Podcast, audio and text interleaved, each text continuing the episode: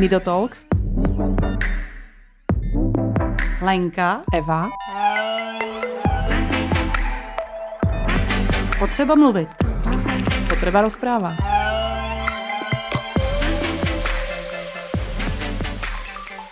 Vítam vás všetkých, je tu ďalší diel z Nido Talks a dnes našou hostkou alebo mojou hostkou je Lenka Mark. Ježiš, já to nevyslovím. Pojď ty. Kenigsmark. Já děkuji.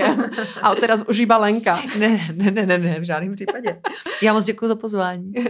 Já děkuji, že jsi přišla. Uh, Lenku můžete poznat uh, jako marketingovou riaditeľku uh, velké nadnárodnej společnosti, se dá povedať Mattel. Mm-hmm. Mattel vyrába barbinky a, a čo ještě? Uh, Hot Wheels autička, Scrabble a pak máme spoustu dalších panenek a Uno karty a prostě sami hračky. Ježiš, to je jako snová práce, by som povedala. Ale záleží asi jak pro koho. Já jsem předtím pracovala i mnoho let pro Lego, takže ty hračky jsou mi takové souzené. A zona já mám dvě děti, které si s hračkama úplně tolik nevyhrají. Takže pro všechny ostatní děti jsem ta snová teta, ale doma, jak se říká, člověk není nikdy prorokem, takže ani jednoho z nich to nějak extra nezajímá.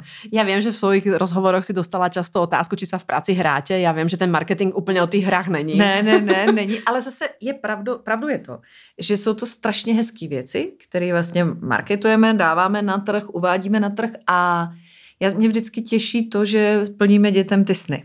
Samozřejmě vždycky to může být diskuze o tom, jako, jak vlastně moc to potřebují, nebo jak by to měli chtít a podobně, ale myslím si, že to nejhezčí je, že jim splníme sen. Nebo mm-hmm. přání Ježíškovi. To je možná ještě hezčí.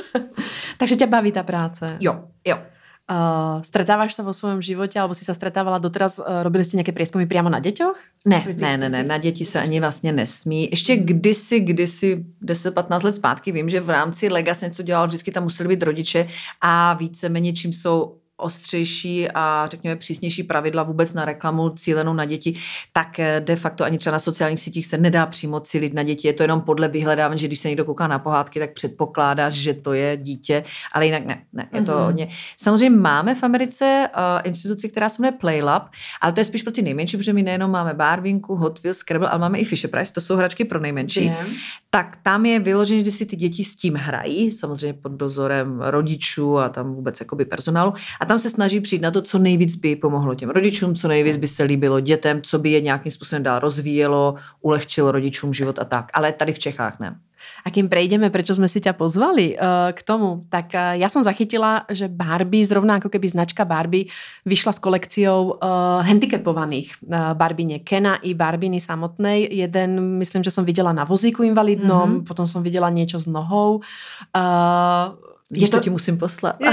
Máme tak... vlastně Barbie, takže jo, po desítky let Barbie byla takovým jako synonymem, prostě hubená, vysoká, obdařená v jistých částech těla, krásná a vlastně automaticky se předpokládalo, že hloupá. Což, eh, když se podíváme zpětně, a my máme samozřejmě fotky starý 40 let, 50 let a podobně, tak Barbie od jak živa byla takovou jakoby nositelkou toho pokroku, že třeba ona jako první panenka měla vysavač, když v té době vysavače ani jako dospělí normální ženy ještě k tomu mm-hmm. neměli přístup. Takže ona vždycky, ona byla první prezidentka Spojených států, nebo minimálně v rámci té panenky, byla takový, takový ten styl, ta podnikavá dívka s tím velkým natupírovaným úst, účesem, přesně, byla tam, byla kosmonautka, byla první ve vesmíru jako žena. Jde, tam jde o to a vlastně jak se společnost se mění, doba se mění, tak před asi, no myslím, že to bylo 2016-2017, se v Americe vůbec jako vedení rozhodlo, že je na čase těm holčičkám opravdu ukázat svět takový, jaký je, mm-hmm. který Nejenom, že jsme všichni stejní, nejsme všichni stejní, v něčem jsme stejní, ale vypadáme jinak, takže se začalo víc dělat panenek s tmavou pletí, víc jakoby azijských typů, vyšší, menší, různé barvy, pleti, očí. No a postupně se takhle vlastně i samozřejmě silnější panenky, tak se postupně k tomu přišlo i do vlastně fáze inkluze, kdy se vyrobila Barbie na vozíčku, Ken musí být samozřejmě taky na vozíčku, máme eh, panenku s protézou, máme panenku s vitýligem. A je to fakt, že to není nejprodejnější panenka. Pořád se nejvíc prodávají mořské víly, princezny a podobně, ale my zároveň to jsou chceme... asi ovlivněné, ale si i filmom nějakým Určitě, určitě. Mm-hmm. A já jakoby chápu, že vlastně asi každá maminka nepůjde a nekoupí panenku na vozíku, ale na druhou stranu my chceme, aby to bylo vidět, mm-hmm. aby ty děti se s tím setkaly, že OK, takhle, tohle je normální. Jasně. Takový je svět. Takže proto vlastně na vozíčku a proto se tam, i teď se třeba přemýšlí, jak dejme tomu eh, tam zapojit i panenku dejme, s autismem, může mít že jo, z, z, nebo zrakový postižení, nemusí třeba slyšet. Takže je tam víc a samozřejmě těch aktivit, které se kolem toho dějí, nejsou jenom fyzicky s tou panenkou, ale snažíme se i podporovat ať už různé organizace, nebo minimálně v tom, že jsme slyšet, jsme vidět, tak dát tomuhle prostor. Mm-hmm. Jako velký máš zásah, alebo máte v rámci lokálneho matelu uh, zásah na například jako návrh nějaké konkrétní panenky? Minimálně. Minimálně. Mm-hmm. A vzhledem Já tomu, že Česká... Ledecku ano, snad, ano, to byl největší úspěch, který se nám kdy podařil jako malá země, která reprezentuje zhruba 1% obratu celosvětové, tak nemáme úplně silné slovo, to je pravda, ale právě jedna z těch aktivit, které v rámci Barbie děláme, jsou role models. To znamená, že když se to podaří a v rámci dané země Polsko, Francie, Německo, USA, Čechy se podařili, se najde inspirativní žena, která dokázala něco, co třeba není úplně běžný jakoby pro ženy, nebo v případě Ester Ledecké ve dvou sportech, jo, naraz, lyžování, snowboard, mistrně světa, tak eh, se nám, a musí to být taky člověk, který ho jako vlastně mu budou znát i v těch ostatních zemích, což u Ester se splnilo. Takže my jsme mohli vytvořit, tomu se říká one of a kind, to je jenom, ona existuje jenom jedna ta panenka a tu jsme dali jí. Čili to bylo spíš jakoby pro uh, marketingový účely, spíš vlastně jako, že chceme inspirovat ty holčičky a ukázat, podívejte se, Ester je tak wow a tak skvělá a my jsme jí vytvořili tuhle panenku. V jiných zemích to byla třeba populární fotbalistka, mm. ale nemusí to, můžou to být teď v, v Itálii je to uh, kosmonautka, ona dokonce, a teď si myslím, že příští rok poletí konečně do vesmíru, takže to je, spíš jsou to vlastně takovýhle jako aktivity. Ta panenka, my jsme samozřejmě se ptali, jestli by mohli Ester se jako vyrábět a prodávat, ale většinou, nebo vždycky to zůstane tady u toho, že je to spíš takový jakoby limitka, poděkování, taková no. limitka pro mm. toho pro tu dotyčnou. Takže Petra Vlohová nebude. A ah, vidíš, Petra Vlohová, no, ještě až vyhraje na tom snowboardu, tak ale ta by si to taky zasloužila, je moc šikovná. No já jsem počula, a to už jako možná je uzavřeme tu kapitolu Matelu a Barbín, uh, že byste chceli vlastně Zuzanu Čaputovou, prezidentku Slovenské republiky. Ano, ano, to jsme nad tím přemýšleli, ale vlastně já jsem dostala odpověď z centrály, mm-hmm. že, že ne. Mm-hmm. A politika. to z toho důvodu, že přece jenom ta politika je a hračky, tak je to takový trošičku a vlastně až čas, protože máme třeba panenku uh, Elizabeth Rooseveltovou, ale mm je to vlastně sto let po té, co byla, řekněme, aktivní, takže vždycky, a je pravda, že mi to tak jako řekli eh, hezky, že vlastně nevíme, co ti politici vyvedou no jasně, za nějakou jasně, že dobu. čas ukáže. Takže až čas ukáže, takže možná, možná, možná jednou, jo. A jako, já se musím přiznat, a je to fakt mimo tento topik, alebo mimo tento, toto téma, já jsem na ňu strašně pišná. Se nedivím, my máme všichni závidíme upřímně. Uh, po, po, posuňme sa ďalej, Lenko. Uh, ty sama si maminkou dvoch synov. Uh-huh. A ja ťa možno nechám povedať ten vlastný príbeh ako samu. Skús mi okay. povedať, máš Bena a Maximiliana. Uh-huh. A ty o ňom rozprávaš ako o obidvoch veľmi hezky. Uh, poď, mi, poď mi niečo povedať o Benovi a o Maxikovi. Tak já mám dva výjimečné chlapce. Každý je výjimečný svým vlastním způsobem. Beník, když se narodil, tak jak by od malička vykazoval to, že je strašně, strašně chytrej, má svou hlavu, takže je to s ním jako někdy hrozně těžké. A já jsem si přála, když se narodil, aby se mi narodilo dítě se svobodným duchem. Aby zažilo trochu jiný dětství, než jsme měli my, který bylo hodně jako o příkazech, zákazech, řekněme tělesných trestech a takových jako, bylo to takový víc jako nalajnovaný, byla to prostě jiná doba. A já jsem hodně jako dítě právě měla pořád pocit, jestli si o mě někdo nemyslí toto, nebo jestli se na mě někdo nezlobí, nebo proč se na mě takhle kouká. A dlouho mi trvalo se tady toho zbavit a získat takový ten pocit, já jsem já a dělám to nejlíp, jak umím. Vstupím ti do toho, jak jsi na to přišla, že by si chcela mít právě jako keby toho svobodného ducha? Protože uh, to bylo vlastně, on se narodil až v momentě, kdy já už jsem si to v sobě srovnala a věděla jsem, že se mi to jako v dětství, že to byla taková jakoby brzda a věčný zdroj nechci strachu, že já jsem neprožila dětství ve strachu, ale pořád takový nějaké. to sebevědomí. Mm-hmm. A takže a vždycky si říká, jestli máte dát pozor na to, co si přejete. Takže ano, nám se narodilo naprosto svobodné dítě se svobodným duchem, což znamená, on je naprosto přesvědčen o sobě. Opravdu, já jsem nezažila nikoho jiného, kdo by vlastně o sobě jako nepochyboval. A to není, vůbec to není arogance. On je prostě si jistý, že je dobrý tím, jaký je a já z toho mám radost. Je to samozřejmě pro rodiče nesmírně náročný, protože pokud ho nechcete být, což se mě občas klepe ruka, tak mu pořád vysvětlujete, tohle se nedělá, toto se nedělá a on jak je chytrý, tak vám samozřejmě odpovídá velmi, argumentuje. jako argumentuje. Minule, když jsem mu, a máte chvíli, vy máte holčičky, Já mám chlapečky, oni jsou z Marzu, ti kluci. A Beník prostě, máme takovou jako živoucí WhatsApp skupinu s úžasnýma maminkama ze třídy, takže hned víme ještě, než dojde dítě domů, co se dělo ten den ve škole a podobně. Moje maminka a manžel tomu říkají, jsme udavači, že prostě no, chudáci, chudáci děcka už, už doma nečekáme, takže jsem věděla, že má za tři z prvouky, přišel domů, říkám, Ježiš, to je hrozné. Říkám, Beňoučku, eh, ty jsi dostala jako za tři, eh, ne, já jsem začala říkám, vy jste psali nějaký test dneska? Ne. Říkám, určitě si nevybavuju. Říkám, jste psali něco z prvouky. A jo, jo, jo, psali, psali, psali, no. A říkám, dostala za tři.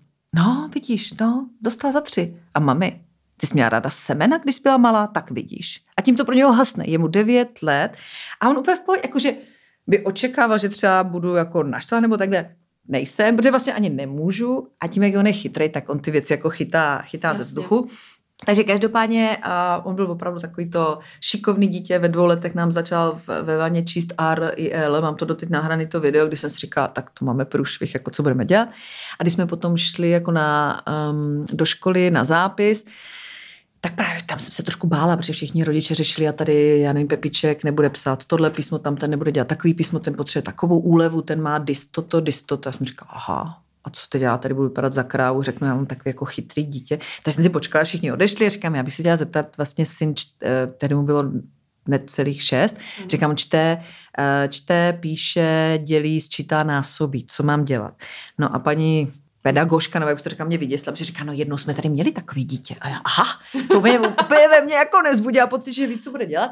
Každopádně, takže nám doporučila, že mu spojí první a druhou třídu. Což zase se nelíbilo nám s manželem, protože Teď všechny děti chodí rok později, ještě o jednu třídu, takže by tam byly běžně o více jak dva roky starší děti. A ten zásadní, jakoby, nechci říct problém, ale to, kde si to střetalo, bylo to, že on byl strašně chytrý, ale vlastně dítě emočně, no aby si to musíte odžít mm, ten život. Já. Takže jsme hledali školu, jako kam půjde, nakonec jsme zvolili Pork, on se tam dostal od první třídy, jsme tam moc jako spokojení. A i v první třídě bylo hodně, jak se nás volali, možná nějaký průšvihy a zlobil, že a to. A i paní učitelka byla hrozně hodná, nám vysvětlovala, že přesně se tam setkává to, jak to dětské je chytré a zároveň je jako mm-hmm. dítě. Mm-hmm. Takže teď, ten je tam, je, je úžasný, je báječný. A teď je mu devět mm-hmm. A zase u nás jako manžel je hodně sportovní, takže teď byli týden kajtovat, aby se to naučil. On nemá úplně extra sportovní talent. On je do mé rodiny, takže on je takový jako pořádný, spíš jako rugbysta. Má d, asi pět dioptrií, brýle, takový mu říkáme s holkami někdy kvídos, eh, báječná leta pod psa. Ale jako on má tu obrovskou vůli takže on to dá. On když spadne, tak on se zvedne a půjde. On je vlastně pár dnů ode mě, takže jsme oba bíci, takže já v něm čtu jak v otevřené knize. Se v něm vidíš. Přesně, za prvé mm. se v něm vidím, za druhý vím přesně, mm, co jak a jak jsou ty pochody. No, jasně. Takže já jsem, ště, jako, fakt, jsem šťastná. Je to náročný. Je to náročný, protože kdybych měla dítě, který víc poslouchá, který víc respektuje, teď jsem říkala doma, že mám strach ho nechávat jako doma, třeba hodinu, dvě, a už jsme si museli zvyknout. A teď jsem říkám, Beníčku, prosím tě, kdyby se něco dělo, mě okamžitě volej. A vlastně to dítě takhle čte tu knihu, podívá se na mě a řekne, a co by se jako mělo dít? On očekává jasný seznam, kdyby se, já nevím, vypuklo zemětřesení, dělej toto, kdyby toto, tohle. Jsem říká, tak nic. Takže mě volá, že nemůže najít nabíječku a podobně. Takže já vždycky dostanu infarkt, že vidím to jeho jméno na displeji. Jako.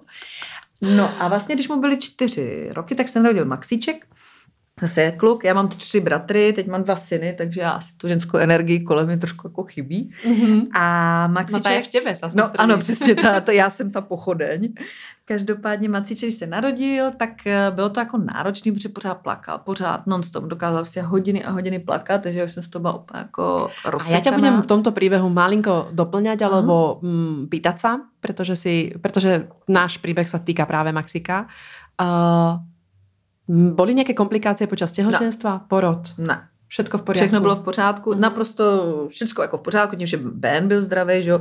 Já jsem byla, já jsem v obou případech jsem otěhotila tak na poprvé, takže mm. jako všecko tak, jako ani by mě ve snu nenapadlo, že se něco může stát. No a když mu byly tři měsíce, tak jak plakal, tak si v úvozovkách, že to není úplně lékařsky správně, vyplakal kýlu, tak jsme byli na jakoby fakt pětiminutové operaci jako mm. s kýlou. A pak eh, vlastně jsme vždycky říkali, no on je takový přizhroucený, takový jako nedrží, to má jako z tí kýly. Že? No asi po měsíci, když mu byli zhruba čtyři měsíce, jsme byli v Brně za mámou a máma mi říká, to nezdá, něco špatně. Ono prostě něco je divně.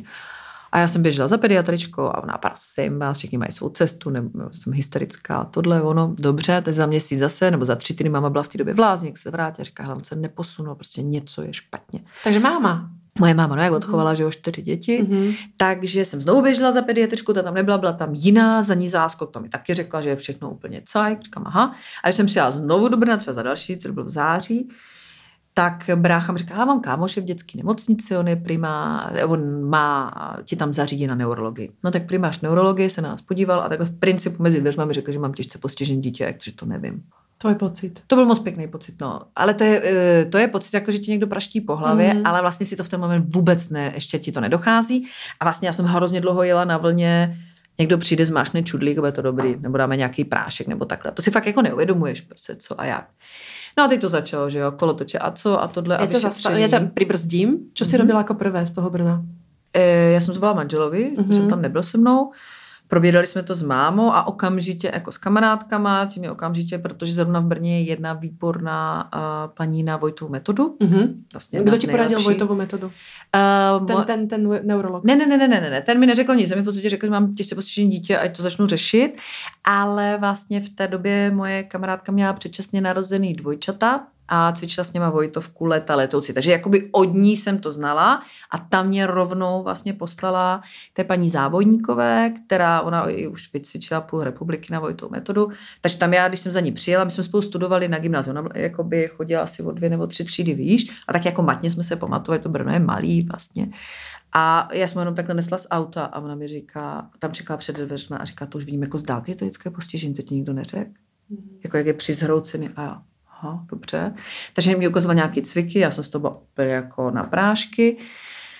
No a přesně, jo, pak vlastně ta pediatrička, která to neodhalila, tak ta, de facto já jsem k ní odmítla už potom chodit, ona začala něco, jakoby, že vlastně ona za to nemůže, v principu byla mi k ničemu, mm-hmm. takže jsem musela měnit pediatra, to mi zase doporučila druhá kamarádka a začali jsme někde, přesně začneš jakoby zjišťovat. O té rané péči jsme se tady ještě off the record bavili, jsme se nikdy nedozvěděli, že něco takového existuje, nevěděli jsme to, takže kdybych věděla, tak asi bych zašla na jedno místo, tam bych mě nějakým způsobem násměrovali. Takže to bylo, půjdeme na neurologii, pak půjdeme na tu Vojtovku, pak bychom asi teda měli do Motola, pak jsme byli u profesora Honzíka, to je metabolická klinika na Karláku. Jo. To bylo strašný, to byly tři, jako ne strašný, oni jsou strašně hodní, snažili se zjistit jenom, že vám do toho děcka furt píchají.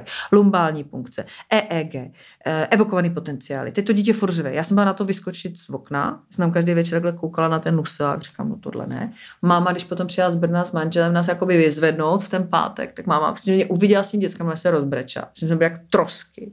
Teď já jsem si v té době myslela, že oni mi lžou, že vlastně on umře, jenom mi to nikdo nechce říct, protože mi vlastně nedokázal nikdo nic říct.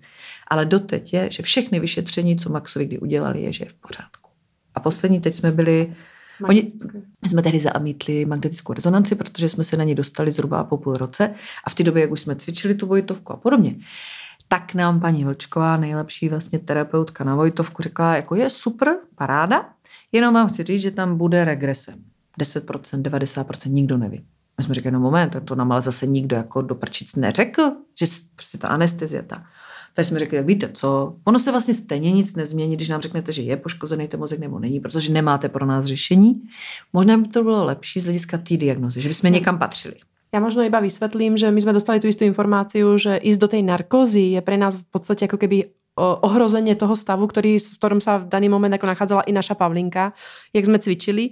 A vlastně jako keby dostať ju do tej narkózy mohlo znamenať ju vrátiť někde pár ano. kroků zpátky. Takže to, to ste vyriešili, že vlastně jo. jako to, a zamítli jsme to. Já jsem byla ještě jako dlouho pro, manžel potom nakonec říká, ale ne, prostě tak tak ne, tak do toho nejdeme. A i ta sama paní Vlčková, ta hlavní terapeutka, co se o Maxe stará, tam říká, mám tady děti, které mají úplně zdravý mozek. Prostě je to něco mezi nebem a zemi. A já jsem vlastně celou dobu byla přesvědčena o tom, že jemu nic není, že je nějak něco, nevím co. Kdy jste dostali prvýkrát nějakou prognózu? Jo, to, to jsme dostali zrovna třeba tady teda v Motole, kdy víceméně mi řekli, že nikdy nebude chodit, bude ležet a nedá ruce k sobě dohromady. Což byl ten moment, kdy já jsem přestala chodit do Motola, nebo vůbec jako k doktoru. A zastoupil mě manžel, protože v té době jsme se museli rozhodnout do práce, že jo, kdo se bude věnovat jako Macíkovi. Protože nejenom to, že jsme teda zjistili, že jako nemocný, ale manželovi v tom moment zkrachovala firma, což mm-hmm. jako nebyl úplně uh, dobrý timing, nebo no to není dobrý nikdy. Nikdy, no jasně. Takže já jsem se bleskově vrátila do práce, Matel mi to umožnil, já jsem v té době chodila třeba na jeden, dva dny v týdnu, zbytek jsem dělala z domu, ale zase musím říct, že já jako už to dělám léta, tak dovedu prostě ty věci jako švihat hodně rychle. A manžel teda zůstal doma, začal cvičit s Maxem, protože se ukazovalo víc a víc a i v Motole ho dávají za příklad, že by to, takhle by to mělo být vždycky, že cvičí mm-hmm. chlap. On se dokáže víc odprostit, to propojení, to matka, dítě je takový lítost, no, náročnější, no, no, no. lítostivý, mě, mm-hmm. jemu taky strašně řval, ale mě řval třikrát tolik.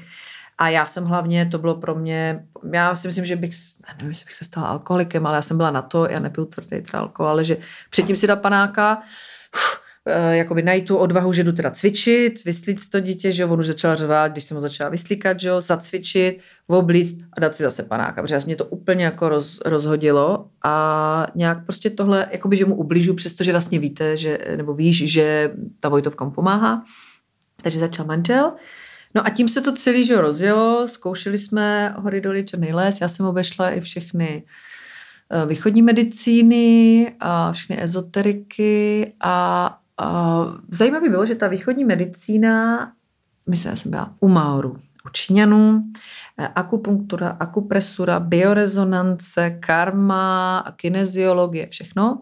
A vlastně takovým jako společným výsledkem všech těchto lidí bylo, že on je zdravý že vlastně je jakoby z jejich hlediska a z toho, ať už to energie, čakry, nevím co, to, tak je vlastně v pořádku. Lepší a čo ti vypovedali zrovna tyto alternativné mm, formy? Víš, jaký je rozdíl no. mezi těmi alternativními formami? On ti dají naději. Mm-hmm. Západní medicína ti nedává naději. Západní medicína ti řekne to nejhorší, k čemu to dojde, nebo může dojít a nedává mhm. ti tu naději, protože co kdyby z náhodou potom na ně přišla, že to teda neklaplo, nebo nevím. A nemyslíš si, že si kupuješ tu naději právě tím, že alternativu jako platí? Eh, to nebylo všechno placené. Já jsem třeba u toho to čínská, nevím, jestli jsi někdy slyšela, na letné je nějaká čínská lékařka, která léčila i Havla, je to taková jako známá postava, nic nechtěla. Na uh, jeden z takových hlavních, kam jsme potom chodili, vlastně lidi, co mi nejvíc jako pomáhali a dělal s Maxem právě tu akupresuru a cvičil s ním. Nikdy za to nic nechtěl, to je princ, on tam jako dělá, vlastně se živí jako masér, ale dělá i různé jiné věci. V životě řekl že nikdy nevezme peníze za, za postižený dítě. Něco z toho bylo, když jste takový to one time, jako třeba ta biorezonance a podobně, ale dokonce si myslím, že u té biorezonance ten pán ty peníze taky odmítl. Takže to, že... to neplatí v ne, vašem to jako by nebylo, že, bych, že by ze mě někdo tahal peníze. To, to, to ne, tam to nebylo. A on v tomhle je uh, přísný, nebo přísný, ten rozumnější manžel, jo, mm-hmm. takže ten, ten by mě, no, jasně, přesně, ten by mě jako zastavil. To, to ani ne. Spíš si myslím, že ta východní nebo východní alternativní, řekněme tomu jakkoliv, je víc založená přesně přeji si, bude ti přáno, víra tvá tě uzdraví ve smyslu, Ježíši, ne, když mám rakovinu, tak eh, půjdu tam tančit bosa do lesa, ale spíš to, že když se pozitivně člověk nastaví, tak ty věci se můžou nějakým způsobem pohnout. Jo? Takže dostali jste něco z toho vlastně, jako keď ťa počúvam, tak vlastně z toho celého je ten pozitivní, jako mm, pozitivné myšlení. Jo, to, víš co, někteří byli, já si pamatuju toho potetovaného obřího Maura, který byl fakt takový jak z těch pohádek nebo z těch filmů, jo. On sem přijel, jako byl to, měl plno, prostě k němu chtělo spousta lidí, on byl takový jako, i tam je jako vyhlášený na Novém Zélandu. Já jsem tam za něho koukala, on mě fakt na dva metry deset, jako obří, já jsem, teď on držel to řovoucí miminko, já jsem říkala, že on, když on mu tady něco udělá, čeho já se, jo, tady když... Co to robím, Jo, prostě tohle. A, a, ale on třeba doteď si pamatuje, jak on se nepodíval, až mu vůbec nebylo rozumět teda anglicky, tak on říká, I see a little healthy boy. A vlastně on sám jako, on viděl, věděl ode mě, já jsem to všechno popsal, to viděl, ale říká, já vám nemůžu víc nějak, jako tam není nic, co já bych jako dokázal nějak udělat. Takže pak už začneš přemýšlet, viď, jako věci mezi nebem a zemí, co to je. Zkoušela jsem karmu, jestli třeba trénovala něco jako... Že si nenesíš, jasně. To. Paní byla úžasná, byli u mě několik z kamarády, kteří ho tam odcházeli po třech hodinách úplně splavený pláčem a jak jim to vyčistila všechno tak. Oni říkali, ne, máte nejčistší karmu, co jsem jako viděla. A aha, tak tohle to taky nebude. Jak na to reagovali ty, no, jako keby odborníci, normálně jsem chcela povedať, ale to, pediatér například, neurolog. A oni vlastně nereagují, oni neví, jo, a vy u západní medicíny, aspoň to, co jsem se tak nějak jako pochytal za to, dobře říkám, ty doby tam chodí jako manžel, je, že když není diagnóza, tak vlastně není, pro, ne, není prognóza, tak, tak je to takový jako uh, vágní, jo, že oni jako popíšou ten stav a tím to tak nějak jako zhasne. Oni by rádi tu diagnozu, proto jsme nakonec před měs, 14 dny byli na magnetické rezonanci, nakonec nás jakoby přesvědčili, ta paní neuroložka z Motola rovnou říkala, že ano, že uznává, že ví, proč jsme do toho nešli, že teď už se za ty tři roky, čtyři zase zlepšily ty Jasně. metody a jsou šetrnější. A že oni by jako toužili znát tu diagnozu. Jenomže to byl přesně ten moment, kdy my jsme říkali, uh, jo, vy všichni chcete znát tu diagnozu, ale ne proto, abyste mu pomohli, ale abyste si to mohli někde, abyste jako se naplnila vaše touha po diagnóze. Mm-hmm, I kdyby byla sebe horší, mm-hmm. tak vás by vlastně uspokojilo to, že má diagnózu. Ale to, že byste nám třeba řekli, nevím, že tady fakt jako umírá, já nechci že jim to úplně jako jedno, ale ta touha po té diagnoze zastínila toho Maxe, mm-hmm. ten jeho život. Takže nakonec nezbylo žádný zatím zlatý čudlík se neobjevil, který bychom zmáčkli. Výsledek takže... teda magnetické rezonanci je... je úplně zdravý má úplně zdravý mozek, takže od té doby si z něho děláme stranu, říkáme, že je jenom líný chlap a ať pěkně maká. A on se vždycky tak směje, on, on má ty oči, které viděli víc. Takže... Lenko, zkus popísať Maxika, protože vlastně oh, teraz, teraz nás počúvají. to je slunce. Max na to, jak je, když, já si vždycky to laicky představu tak, že jakýkoliv pohyb pro ně je, kdyby ty jsi měla na ruce, já nevím, 15 kg tašku. Jo? Takže jsi jako, že nekoordinovaná. A on má tu úžasnou, on má vůli, což je většinou to, co tyhle těžce postižené děti nemají. A to teda od začátku i ta západní medicína jako kvitovala s obrovským uh, překvapením, že on má tu vůli. Takže on něco zkouší. On když se pokoušel, rok se pokoušel ze, se zvednout z bříška, jakože na lokty a furt a popadával, že jo, a přizroutil se a zase spadl a zase a zase. A on jde tak dlouho a tak dlouho a tak dlouho, samozřejmě s naší jako motivací, pomoci, pomoci a se vším, až se to prostě naučil. Mm-hmm. Teď úplně v pohodě klečí, teď začal dělat konečně to, že se jakoby klečí na těch nožičkách, opře se a ty nohy si natáhne. Takže to začíná víc a víc připomínat set. Mm-hmm. On teď, když ho postavím, tak stojí a dokonce, teď už jsem ti ukazovala to video, tak se i udrží. Začal bobát v terapii v motole s nějakou jako ostrou paní, která řekla, že ten bude chodit, že ona to dá, že si myslela, že to bude zdaleko horší. Nemluví, to by se mělo začít na podzim taky. Uh, on rozumí všemu. Mm-hmm. Takže nás strašně, je strašně generál, ty tam podat tohle a hrozně, ne, ne, vsteká se, ale dovede dát jasně najevo, že jsi blbá, že to nechápeš. Je slunce. Jsem nezažila šťastnější dítě na to všechno, co má za sebou, před sebou, na to, co mu bylo naloženo. On je šťastný. Takže aktuálně sedí na vozíku, je, ano. je sedící. Je sedící, ano, ano, on sedí, když ho do, takhle, když ho do toho dáš, ano. tak on sedí, mhm. jo, on, on jako sedí, ale sám se do sedu ještě nedostane ano. a musí mít samozřejmě ten abduční klín mezi nožičkama, aby, aby, aby nesklouzával dolů. Ale říkám, jako zlepšuje se to a a pohyb například bez vozíku je teda... V kleče, buď on strašně rád se plazí, eh, ala Meresiev, tak tomu říkáme, nedělá, ale dokáže se přesně po kolínkách, kde to jako pomalu, ale už se i naučil separovat nožičky a ručičky a snaží se teďka právě hodně, se jako přitahuje za různé věci ve váně a furt se snaží jako postavit. Takže ono je to jakoby zpomalený všechno, ale ten vývoj to má. Uh, ty si vlastně vzpomínala, a to, toho se dotknem vlastně, jak jsem na těba i přišla, že nedokázala, alebo vám hovorili, že nespojí levou a pravou ruku. Ano.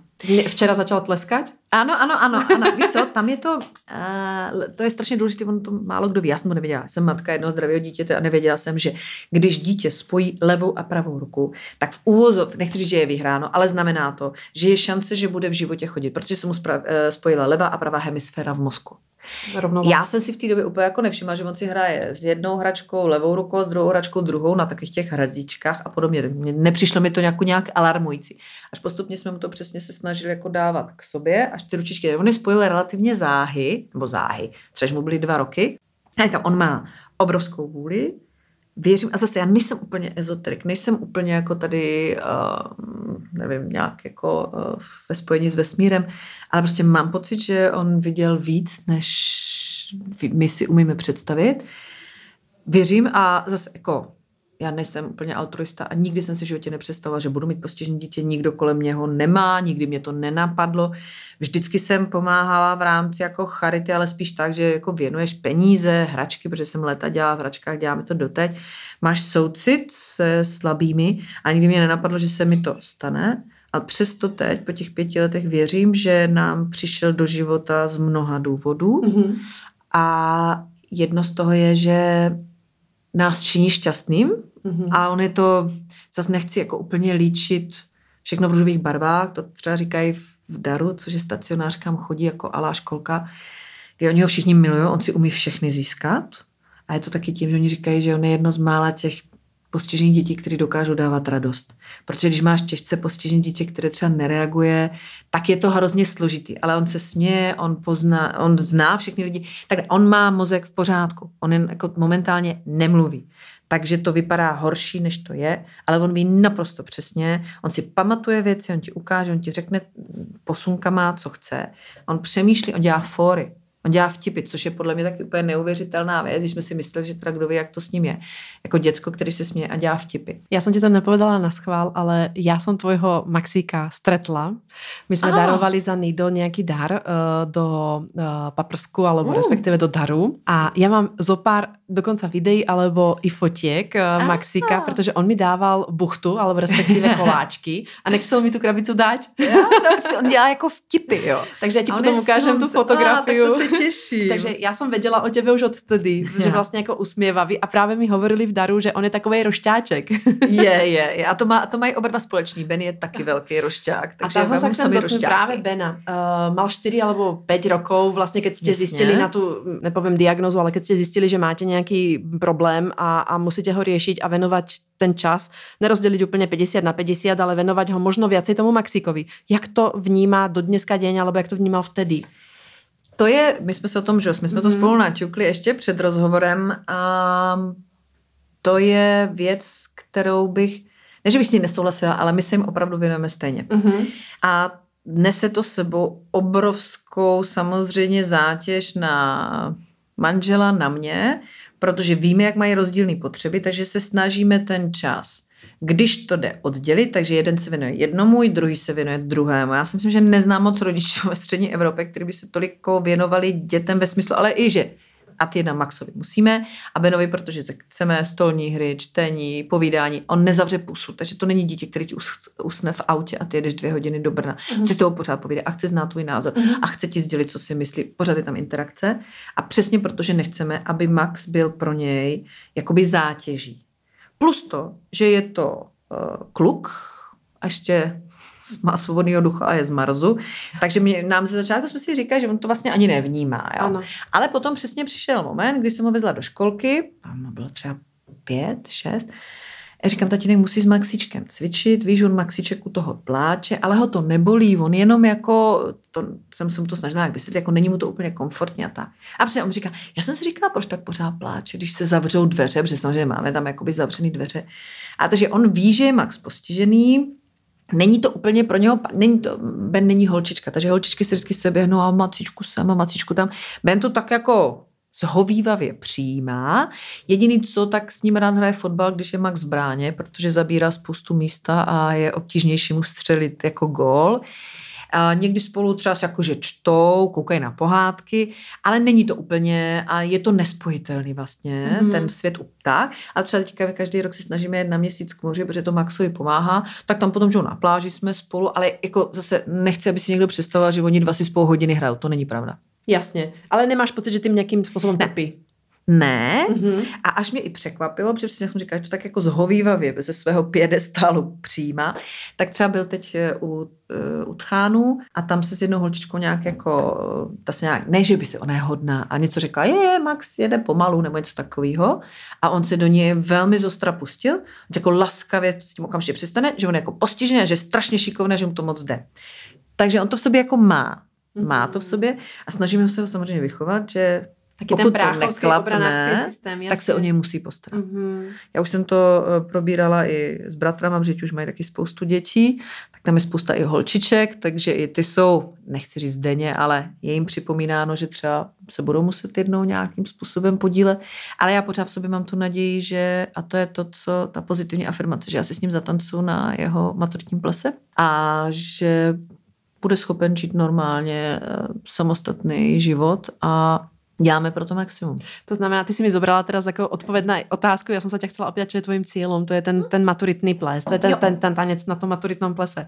Mně se strašně páči tvoje vyhlásení, kdy uh, ty si někde povedala, že štěstí nemá s handicapem nic společného a můžeme a to být nám šťastný. řekla právě ta mm. terapeutka paní Vlčková v Motole. Mm. A má mhm. svatou pravdu. A má. Podívej se, kolik lidí se trápí kravinama. Mm. Jsou v de- depresi a to, to mají zdraví děti, mají já, vlastní Já bydlení. souhlasím úplně s každým slovem z té věty, já ju dokončím teda. eh, Štěstí nemá s handicapem nic společného, můžeme být šťastní, když, i když máme handicap nebo pečujeme o někoho s handicapem. Uh, je to nádherná věta, protože uh, já jsem se osobně stretla s tím názorom, že proč nebrečím, proč se směju, když mám doma handicapované dítě a já jsem si hovorila, já mám normální život. Jako. Hmm. Uh, je to náročnější, to bez debaty, to nikdo netvrdí, že to je jako easy. Těž si nepředstavujem v 22 rokoch, že moje dítě budem prebalovat a že nebude někde s priateľom alebo nebude si budovat svůj vlastní jako život, ale, ale je fakt, že prostě keď se ma opýtaš, či som alebo nejsem šťastná, tak já šťastná som.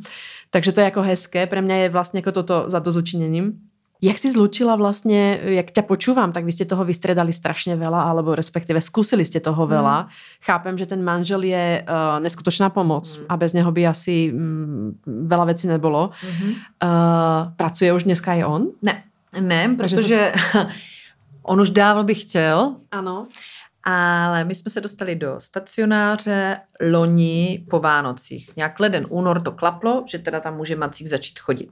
Odjeli jsme na hory a že až se vrátíme, tak Maxík začne chodit do stacionáře. Přišel covid, mm-hmm. takže byl ve stacionáři asi tak jako týden i s cestou. Manžel v té době přemýšlel, že by se začal věnovat realitám, že tehdy všechno bylo jako rozjetý a podobně. No, takže zůstal doma téměř až do prázdnin, protože děti a na home office jeden kol za druhým.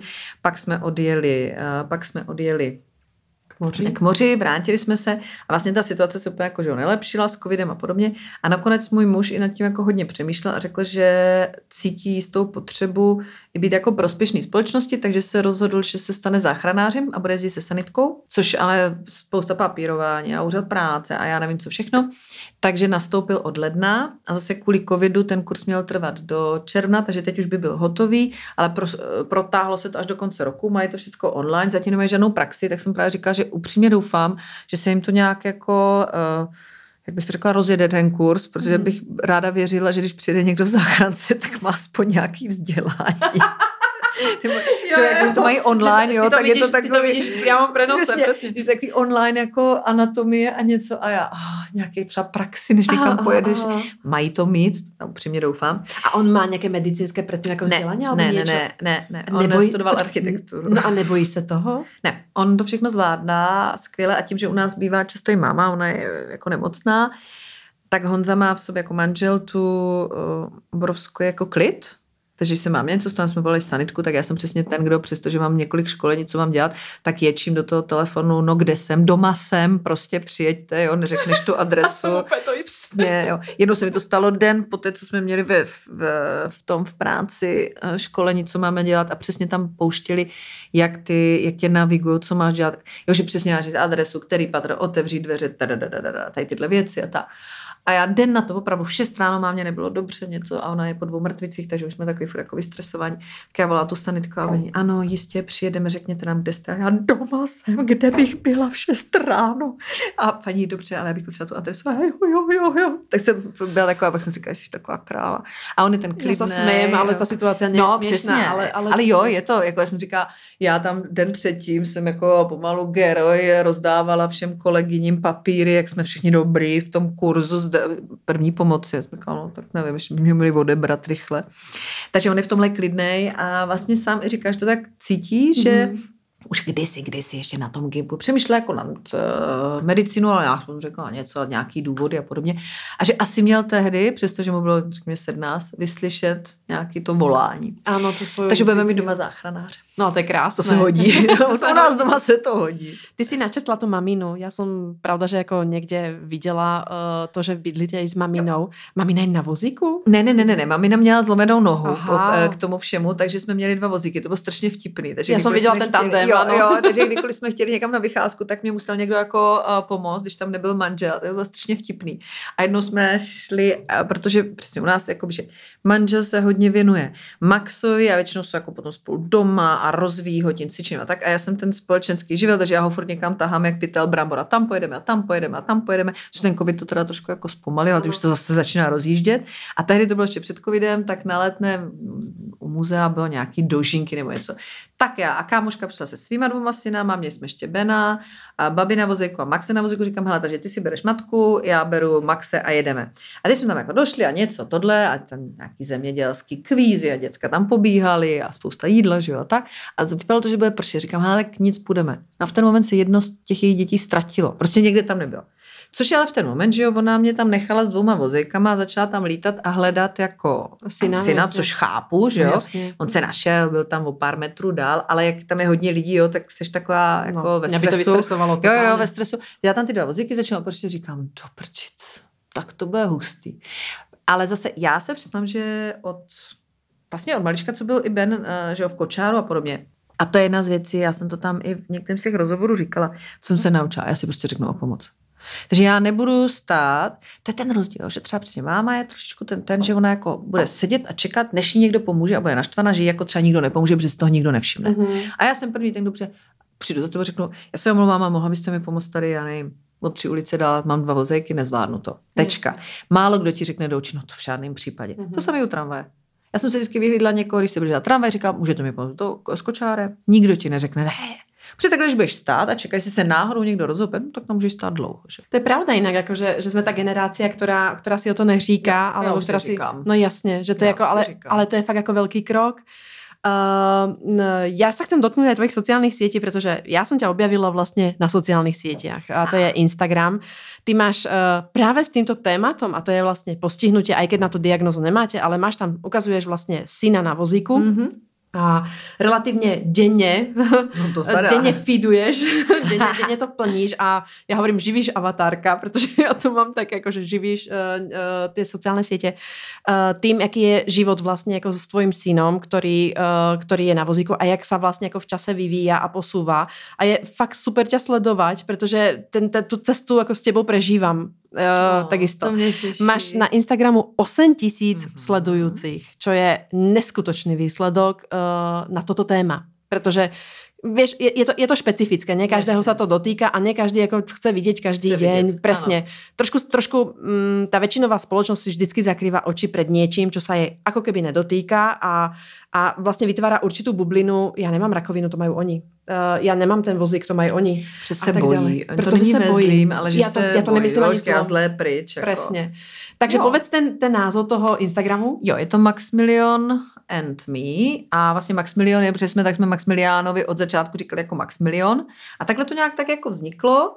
A víš, jako, že já ani, já jsem nad tím přemýšlela, jestli je to třeba pro mě jako nějaká terapie, a, že o tom mluvím, ale ne, já jsem jako neměla úplně problém o tom mluvit, já se nemám za co stydět, ale vlastně jsem cítila tu potřebu, že chceš to tomu světu ukázat, že můžeme být šťastní a že jsme šťastní a že jsem chtěla vlastně asi ozbořit eh, předsudky typu, když máš postižené dítě, tak se nutně musíš ocitnout na hraně společnosti, což je bohužel velmi častý případ, protože ty ženy zůstanou sami, jsou to samoživitelky, chudáci nemají pomalu co do úst, ten systém není úplně nastavený tak, jako že by extra pomáhal. My jsme několik let žádali o přídavky, když manželi teda doma a do asi čtyř let věku jsme dostávali 2800 korun. Na to, že... mateřskou alebo Ne, ne, ne, to bylo jako, že, eh, že je postižený, ale čtvrt, jakoby prvního stupně. Jasně. Že a my jsme říkali, že si děláte srandu, mm-hmm. jako my tady máme všichni tady dobrozdaň, tady máme v té době ležáka mm-hmm. a já jako potřebuji, aby ten manžel se o ně, nebo někdo se o něj staral. Kdybych neměla toho manžela, tak bych musela někoho zaplatit, mm-hmm. abych uživila zbytek té rodiny. A nebo potom přesně stáhneš celou tu rodinu v podstatě do toho, že jsou na okraji společnosti. Takže já jsem vlastně, a tím, že všichni máme často spojenou přesně postižení, charita, musí se vybírat peníze, tak já jsem od začátku to chtěla jakoby pojmout tak, že díky bohu, má jsme tak nastavení, jak jsme, vydělám dost peněz, abych pokryla všechny potřeby, takže nepotřebuju vybírat, dejme tomu peníze nebo žádat někoho o pomoc. Naopak, my chceme ukázat, že je to cajk, že žijeme šťastný život a že vlastně, a to se mi často stává, že mi píšou různě lidi a mě to strašně těší, mm-hmm. že uh, oni nemají nikoho postižení, nic kolem nich, ale že jakoby jim ten život potom jejich strasti, a já vůbec nesnižuju strasti někoho jinýho, že jim vlastně ty strasti přijdou, že nejsou tak důležité, když vidí nás, jak žijeme, co musíme třeba překonávat. A já se jakoby bráním, nechci jo, to, to mít jako srdce rivný, naopak, chci to mít jako šťastný a často mi lidi píšou, on je takový slunce, já se na něj jenom ráno podívám a já si myslím, že on se furt směje Maxi. Je pravda, je pravda, že prostě pozrieš se na tvůj profil a máš úsměv na tváři, když se na něho pozeráš. On, takže... on, je, on je šťastný, mm. jo, a on to štěstí jako je rozdává. Mm. Teď teda se naučil, že mu řeknu, Maxi, pojď, uděláš si fotku s maminkou, jak vyplázne jazyk, jo. Říkám, tohle, kdo tě to naučil tady tohle, ale je to hrozně rozkošný. Já ti jako. povím svůj příběh, tak uh, já fotím všetko vlastně, co vyrábáme na Nido, tak fotím na Pavlinke a keď ako náhle vytěhnem foťák, tak Pavlinka má úsměv od ucha k uchu. Oh. Může mít strašně zlou náladu, může být hysterická, může být čokoľvek. Ona vidí foťák, takže my keď chceme získat jako dobrou náladu, vyťahujeme foťák vždycky. A ona, to, ona to má s tím jako no, taky ten reflex.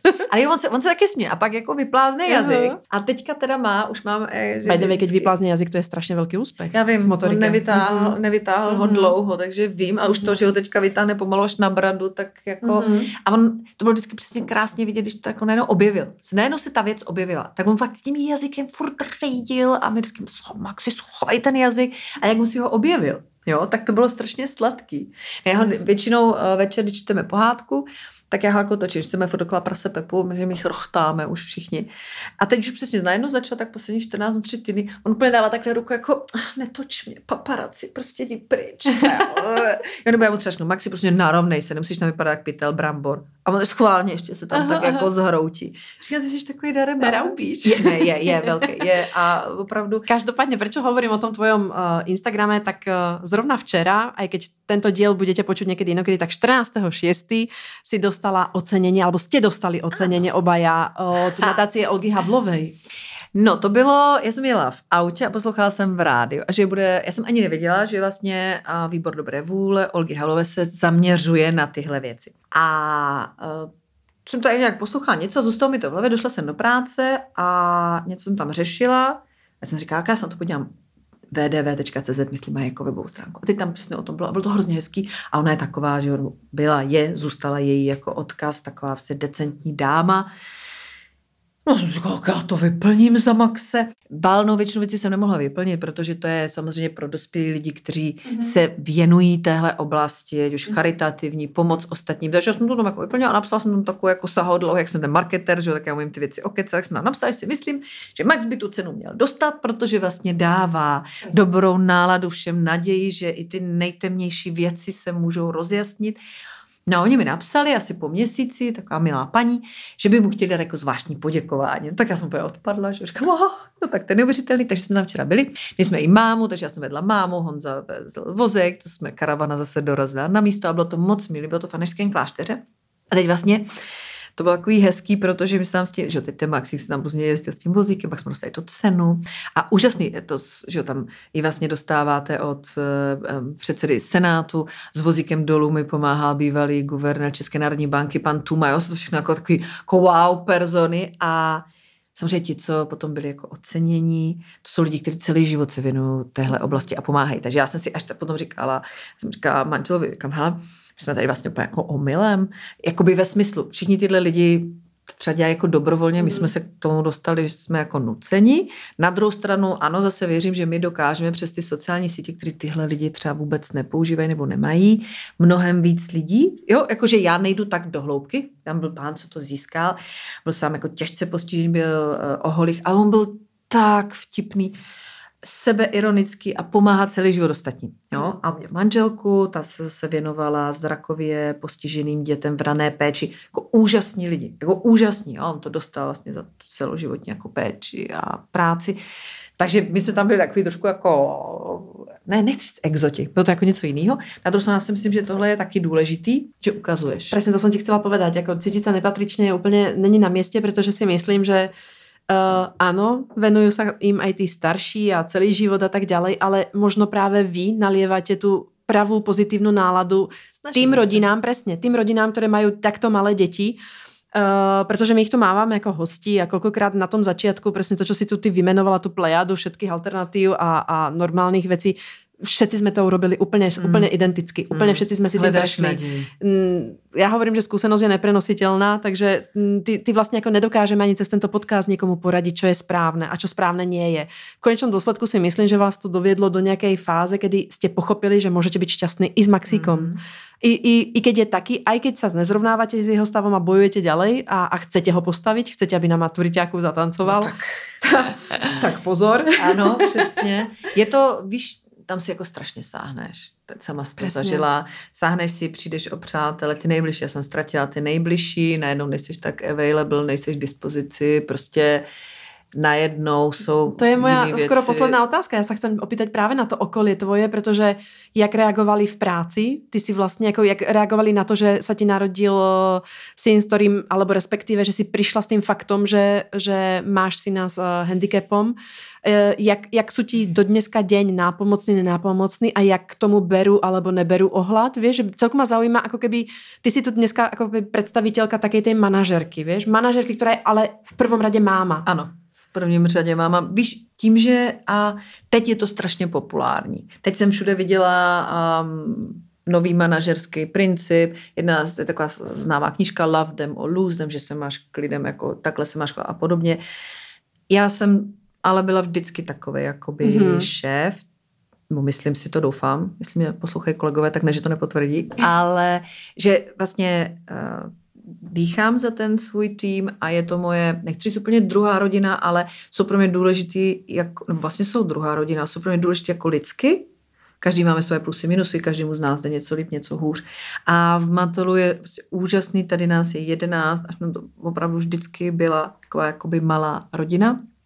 Takže tam, když jsem se velmi záhy vrátila, to jsme ještě jako, že se nevědělo, co bude a jak bude, ale vlastně oni to se mnou sdíleli celou tu dobu.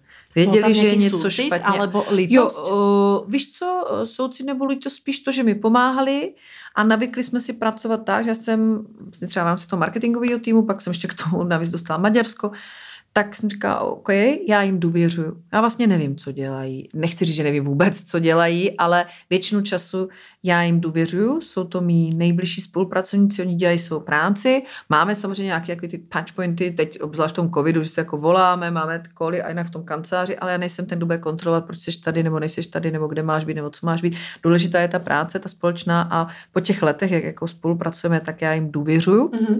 A můj vlastně šéf je v Barceloně, ten to věděl, ale on je to je takový zvláštní, to je takový naprosto neemoční Španěl, takže mm-hmm. on, co si myslím, nic si nemyslím, on vůbec nemá emoce. Můj a manžel. Takže já jsem nikdy jako úplně nevěděla, jestli jako vnímá, co mu, co mu říkám, jako úplně, ale vždycky mě podpořil, nikdy taky, on mě absolutně nechává být, jako by ty svoje, řekněme, podřízený. Takže v Matelu mi jako obrovsky vyšli vstříc, nikdy nikdo, ne, jako jestli home office nebo onak, a to ještě před covidem, teď jsme stejně, že jo, doma, ano. ale všichni jsou mi, jsou mi jako blízko, všichni to ví, chápou to a vlastně ani nikdy jsem jsem říká, OK, tak já musím teď jet tam, nebo musím tohle zařídit, mm-hmm. jako, ale vždycky se to jako dalo nějak vymyslet. Eh, rodina se strašně za nás jako postavila, že jo, s manželem, jeho rodina. Máš pocit, že to utužilo tvůj vztah s manželem? Určitě, určitě. Uh-huh. Je otázka, jestli bychom třeba byli spolu, kdyby Max nebyl postižený, to nemůžeš úplně vědět, ale tohle nás vlastně spojilo tak, že pro nás jsou nejdůležitější děti. Uh-huh. Ty dvě děti chceme, aby byly šťastní a pro ně nejlepší, aby jsme fungovali a to, co nejlíp. Jakoby ve smyslu, ono to zní teď trošku jako pragmaticky, ale pro nás opravdu jako na světě jsou nejdůležitější ty děti. A znovu neříkám, že to tak musí mít každý, vůbec ne, ale my to tak máme. Moje maminka, která přestože je nemocná, tam je, takže s Maxem mají úžasný vztah, mm-hmm. jak vlastně jsou oba dva takový ti, já nechci říct jako nemocní, ale vlastně jsou tak spolu na furt krmicky říká, že my nemáme tu trpělivost, takže ona ho tam krmí tu hodinu, pak je to na to, to vzít vapkou celý byt, že jo, a no, vymalovat. No, a přesně, oni jsou jako, oni spolu jsou jako, a on pořád chce za ní do postele a čtou si tam spolu něco a takhle, takže ty jsou jako spokojení. Ty jsi asi jeden prvý z hostí, který naznačil, že ztratil priateľov. Uh, jo, Povedz niečo viacej o tom. Mm. Jako, já to mám rovnako, oni se ti ty priatelia pretriedia, protože... No tak to sakra. No, no. Já jsem v té době, já jsem těčko nesla, to byla další taková věc, že přesně jsem najednou měla pocit, že jsem jako zhroutil svět a pak musíš povstat jako Fénix z popela a postavit se znovu na ty nohy sama za sebe, když chceš vlastně dát tu sílu těm dětem, tomu dítěti. Já jsem měla takovou jako skupinu opravdu kamarádek z, z, z Gimplu A já jsem tam pro ně vždycky byla, i když třeba tam narodili předčasně děti, já jsem jezdila, já jsem hlídala, já jsem se snažila nalít tu energii, ale když se to stalo mně, tak najednou jsem měla pocit, že asi ale zase, víš co, nakonec si řekne, že možná si za to můžu sama, protože vždycky jsem tam já stála s tím štítem, bránila jsem ty ostatní a pomáhala jim a podobně. A najednou já jsem ten štít měla zlomený a potřebovala jsem pomoc. A to byla věc, na kterou úplně jako nebyli asi zvyklí. Mm-hmm. A přestože já jsem, já jsem automaticky předpokládala, že to tak bude. Mm-hmm. A ono to tak nebylo.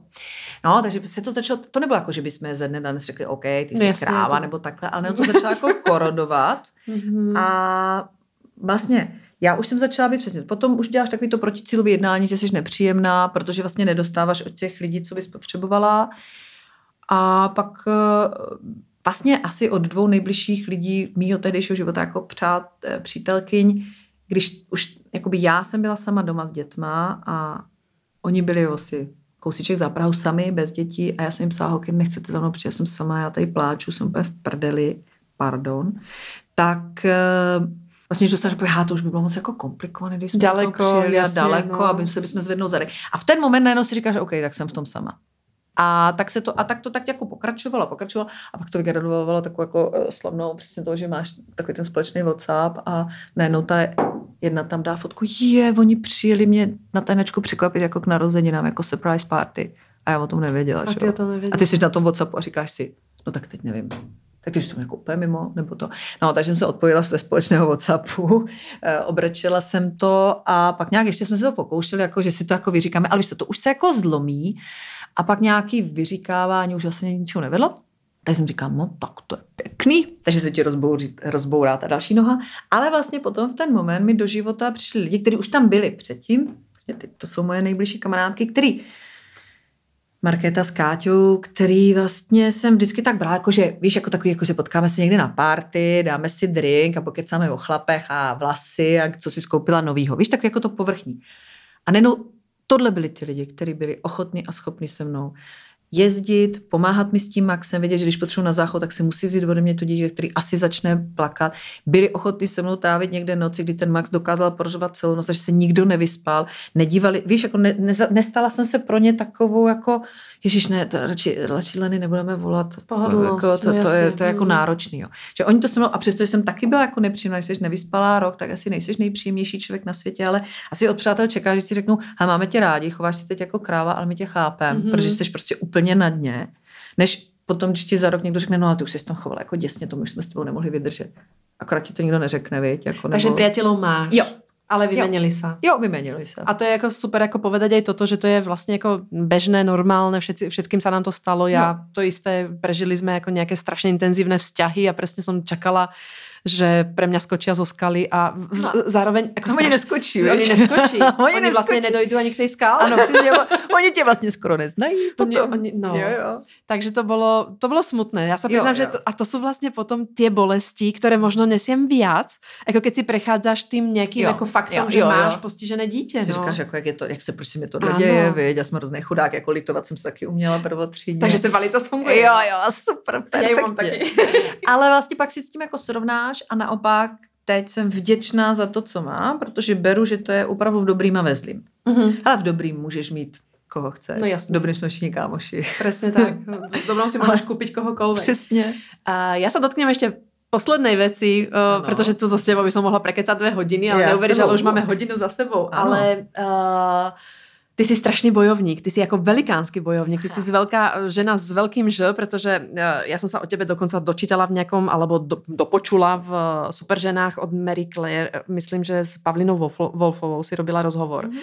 A uh, nieraz som počula vyhlásenie, že uh, tým, že máš blízko k tomu, že vidíš, jak ten systém funguje, tak uh, by si ho chcela zmeniť. Uh, ten nejvyšší cíl mm-hmm. je stát se prezidentkou. Ano. Uh, a stojím si za tím. Čo preto robíš? Čo preto robím? Uh, momentálně uh, je to... Mluvíš. Fa, momentálně mluvím, kudy chodím, ano. Pracuji na těch sociálních sítích. Teď uh, včera jsme vlastně byli, že třeba na, t, na tom výboru Dobré vůle, dnes jsem u tebe. V pátek budu přednášet na inspirativním networkingu, kde taky vlastně budu mluvit o tomhle tématu. A přemýšlím, ale zatím je to ještě, není to úplně věc, která by byla jako upečená v úvozovkách, ale přemýšlím nad eh, politikou, nad eh, kandidováním.